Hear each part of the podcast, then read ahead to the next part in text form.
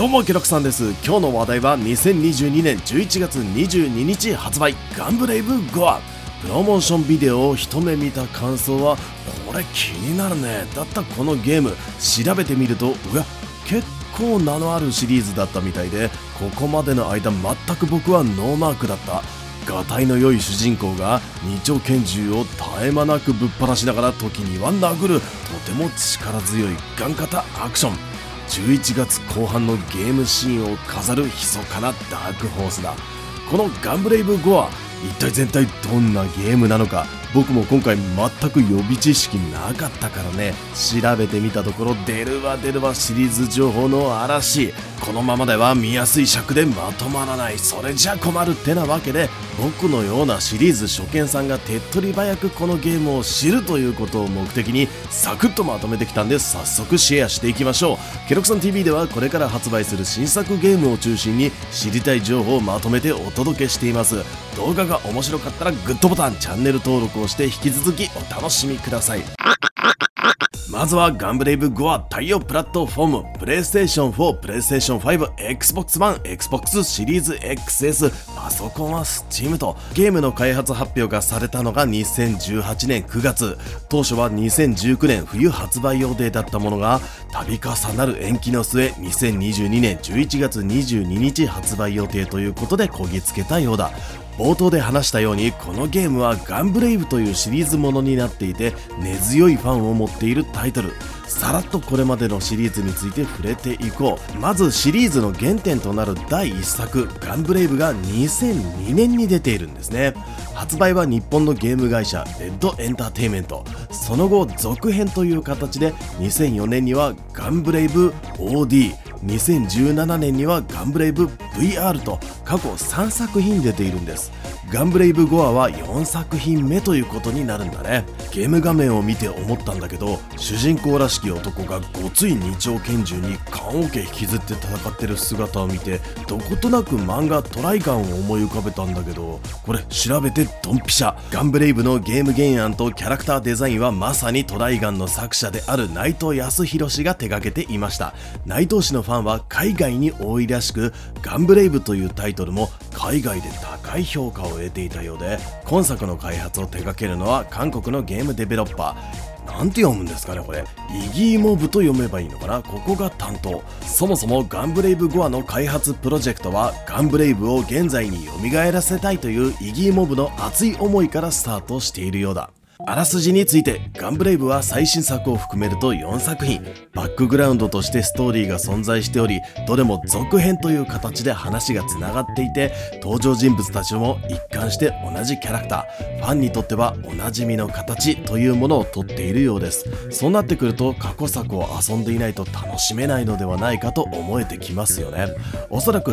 100%楽しむにはそうなのかもしれません。ただ今回このゲームのアクションが気にななって手に取るという人も多くなるはず公式のコメントでこのようなものがありました過去作をプレイした方にとってはガンブレイブシリーズ待望の続編であると同時に今作で初めてシリーズに触れる方にとっても新世代機で華麗に独立したストーリーをお楽しみいただける作品ですと。ということで前作をプレイしなくてもストーリーがわかる初見さんいらっしゃいという感じみたいなんですよ。まあそれでも少しくらいストーリー設定知っておいた方が良いかもしれないね。古いゲームの概要を調べるなら各種ウィキサイトの出番いろいろ見させていただきました早速物語にどんな背景があるのかさらっと見てみよう世界設定としてはどうやら架空の惑星が舞台となるようですね。一応地球じゃない設定みたいなんだけど最新作ガンブレイブゴアの公式サイトには思いっきり地球と書かれている。どっちなんだ？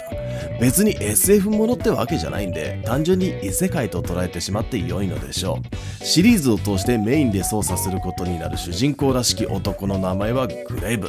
こいつの設定がまた特殊ですでに死んでいるという話。なんで死んでるのに動き回っているのかというとこの物語の一つのキーとなるものでネクロライズ死者蘇生術というものでゾンビのごとく蘇ったってことみたい。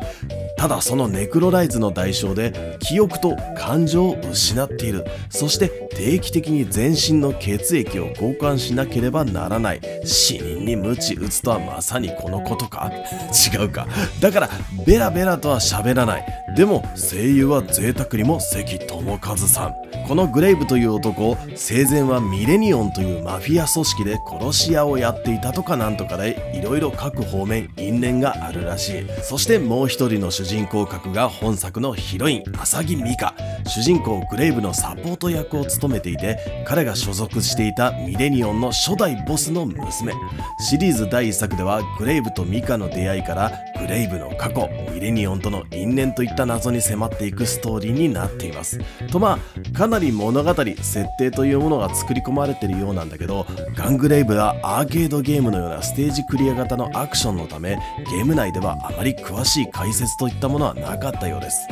詳しく物語を見てみたいという人はテレビアニメ化もされているので探してみると良いかもしれない。でこのガンブレイブという物語の中心にあるのがシードという麻薬。この怪しげな薬を投与するとオ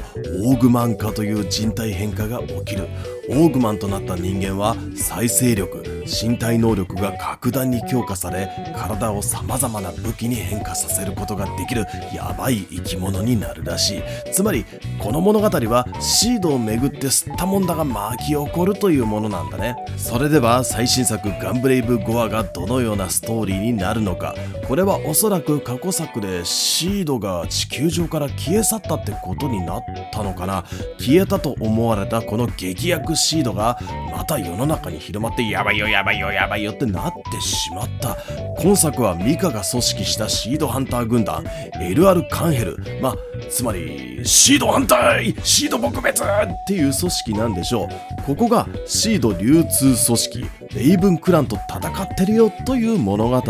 もちろん主人公グレイブンもここにいる。この薬物の流通を止めて戦いを終わらせるためにグレイブは愛獣ケルベロスを引っ提げて敵本拠地に乗り込んでいく。さあ結末やいかに。こんな感じで物語と設定を把握しておけばガンブレイブゴアって結構楽しめそうですよ。ゲームの流れとシステムについて。それではどんなゲームなのかというところについて見ていきましょう。ジャンルは三人称視点でのガンアクション。銃を使って戦いますがオートターゲットとなっているのでエイムいらず。とりあえず真正面に敵を捉えれば弾が当たります。そして弾数管理も必要なく撃ち放題。エイムがない時点で馴染みある TPS とは全く違います。ここは購入する上での注意ポイントですね。ガンブレイブゴアのアクションは普通の剣撃格闘アクションの部類に入るんじゃないかな。公式ではこのゲームをフルブレイブガンアクションと呼んでいるようです。過去作の話ですがコンセプトとして疲れ果てて家に帰ってきた人が10分間だけプレイをしてすぐにストレスを解消できすぐ寝ることができるゲーム。そんな爽快感というものに重きを置いているようでその特徴というのは開発スタジオが変わっても受け継がれています。ゲームフローガンブレイブゴアの特徴いやシリーズを通しての特徴になるとは思うのですがステージクリア型のオーソドックスなゲーム性となり RPG 的な探索要素というものは入りません。基本的には一本道となるステージをグレイブを操作しながら進む。敵もばらけて出てくるというよりかは要所要所でまとまって出てくるのでそれを迎え撃つ。このゲーム性はどちらかといえばアーケードのベルトシューティングに近いものがあるんじゃないかな。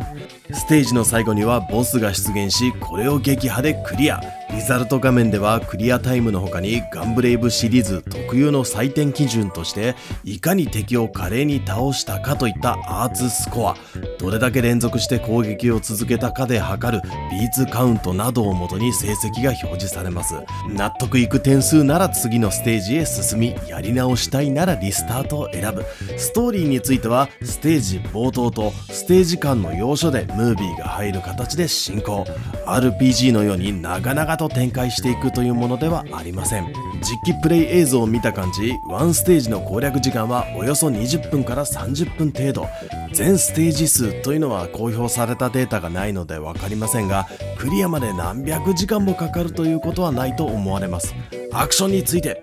武器を買って強化してスキルツリーから技を習得してみたいなこともありません。アクションは決まっていてそれをいかに使って高スコアを目指すか。キャラが育つのではなくプレイヤーが育つことで強くなるシステムです。三人称視点のアクションって最近のトレンドではハイスピードスタイリッシュというものが多いのですがガンブレイブゴアは過去作に忠実。高速アクションで敵の攻撃をかわすなどということはしません。主人公グレイブはのっしのっしと歩き圧倒的な火力のガン型アクションで敵を蹂躙していくスタイルです。複雑な操作や瞬時な判断を迫られるということはそこまでで多い感じではなさそうなのでアクションゲーム初心者でも楽しくプレイできそうなのはポイントが高い。またゲームの難易度はオプションで上げ下げできるので得意な人でも問題なく楽しめそう。どんなアクションがあるのかその一部を見ていきましょう。まずはシールド。これはアクションというよりかはシステムなんですが彼に敵の攻撃をかわすというものではないので体力部分には HP とシールドの2つのゲージがあります。まずは青ゲージとなるシールドが削られこれがなくなると赤い HP が減る。HP がなくなったらアウトという仕組みです。シールドは一定時間ダメージを受けないでいると自動で回復をしていきます。回避コード。のし。のしと歩くグレイブも全く回避ができないわけじゃありません。ちゃんとジャンプとローリングがあるのでこれを駆使してシールド値をコントロールしましょう。デスハウラー背負ってる棺桶。デスハウラー。こいつは振り回して敵をノックバックさせたり盾を破壊したりといったアクションフューネルストライクとデストルネードを使うことができます。デストルネードは敵のミサイル攻撃を弾き飛ばせる防御スキル。ステージ内では結構な頻度で敵がミサイル攻撃をしてくるので常にこのデストルネードの使用を意識した立ち回りってのが結構重要になってきそうですね。バーストモード。移動ができなくなる代わりに前方へ一気に集中砲火。こういうの気持ちいいんだよね。ストームバリッジ。これも乱射アクションなんだけど連続で攻撃できている時にたまる得点。ビーツカウントが一定量たまらないと使えない技。ストームバーリッジは前方だけではなく全方向に一斉射撃する強力なスキルです。デスフック。これはガンブレイブゴアの要となるアクションになると思います。チェーンフックを敵に投げて引き寄せるというもので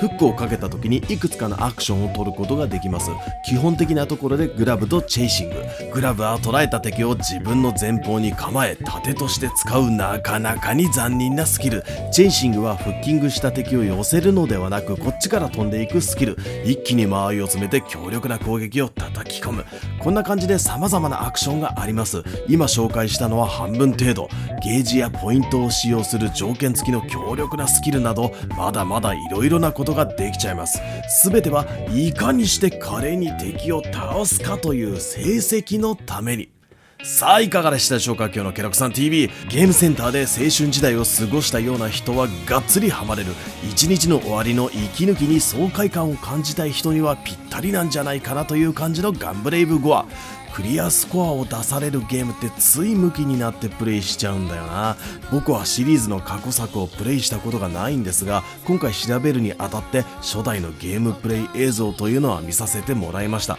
見た感じガンブレイブシリーズらしさというのをすごく大切にして新作今回のガンブレイブ5が作られているというのが伝わってきたんでシリーズファンの方も納得いくものになるんじゃないかなと思ってます。そうそうプラットフォームの説明で言い忘れてたんだけど Xbox ゲームパスに加入している人は発売日からプレイできちゃうみたいですよ。ガンブレイブゴアは11月22日発売。君はこのゲーム買いますか？買いませんか？それじゃ今日は